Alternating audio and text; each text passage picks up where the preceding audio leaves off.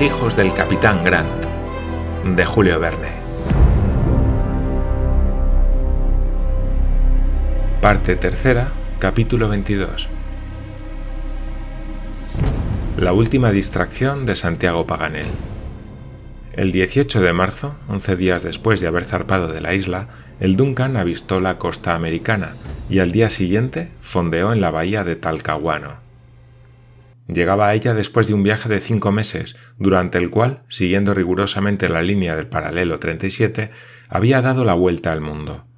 Los pasajeros de tan memorable expedición, sin precedentes en los anales del Travelers Club, acababan de atravesar Chile, las Pampas, la República Argentina, el Atlántico, las islas de Tristán da Cunha, el Océano Índico, las islas de Ámsterdam, Australia, Nueva Zelanda, la isla Tabor y el Pacífico.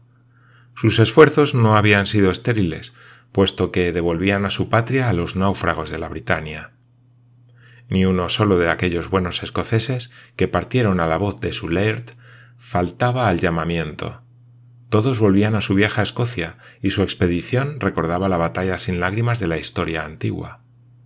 El Duncan, después de refrescar sus víveres, siguió a lo largo de las costas de la Patagonia, dobló el Cabo de Hornos y cruzó el Océano Atlántico. No había habido jamás un viaje menos accidentado.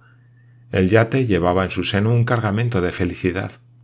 No había ya ningún secreto a bordo, ni siquiera el de los amores de John Mangles y Mary Grant, un misterio había, sin embargo, un misterio que daba mucho que hacer y cavilar a McNabbs. ¿Por qué Paganel permanecía siempre herméticamente cerrado dentro de su traje y con un tapabocas encima de la corbata que le cubría hasta las orejas? El mayor estaba en ascuas, deseando profundizar en el arcano de tan singular manía. Pero a pesar de las preguntas, alusiones y sospechas de McNabbs, Paganel no se desabrochaba. No se desabrochó ni cuando el Duncan pasó la línea y el alquitrán de las junturas de la cubierta se derretía bajo un calor de 50 grados. Tan distraído es que se cree en San Petersburgo, decía el mayor, viendo al geógrafo envuelto en una inmensa opalanda, como si el mercurio estuviese helado en el termómetro. En fin, el 9 de mayo, 53 días después de haber salido de Talcahuano, John Mangles divisó St. George, atravesó el mar de Irlanda y el 19 de mayo penetró en el Golfo del Clyde. A las 11 ancló en Dumbarton. A las 2 de la tarde sus pasajeros llegaron a Malcolm Castle, en medio de los hurras de los Highlanders. Estaba, pues, escrito que Harry Grant y sus dos compañeros serían salvados, que John Mangles se casaría con Mary Grant en la antigua catedral de Saint Mungo, donde el reverendo Paxton, después de haber rogado nueve meses antes por la salvación del padre, bendijo el matrimonio de su hija y de su Salvador.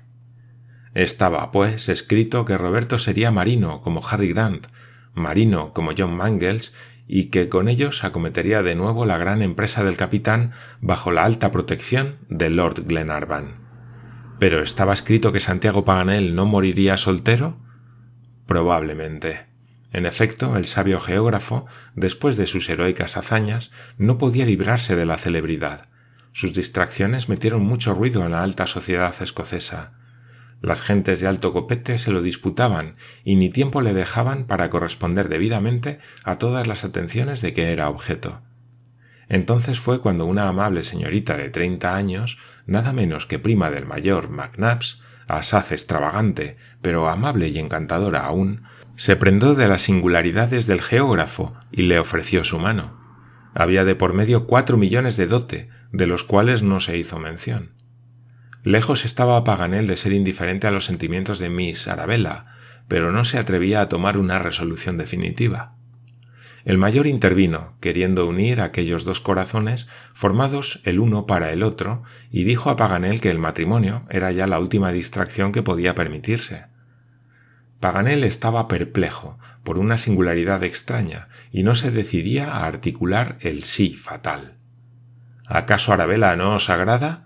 Preguntaba sin cesar McNabbs. Oh, mayor, es encantadora, exclamaba Paganel. Mil veces demasiado encantadora, y a decir verdad me agradaría más si no fuese tan encantadora.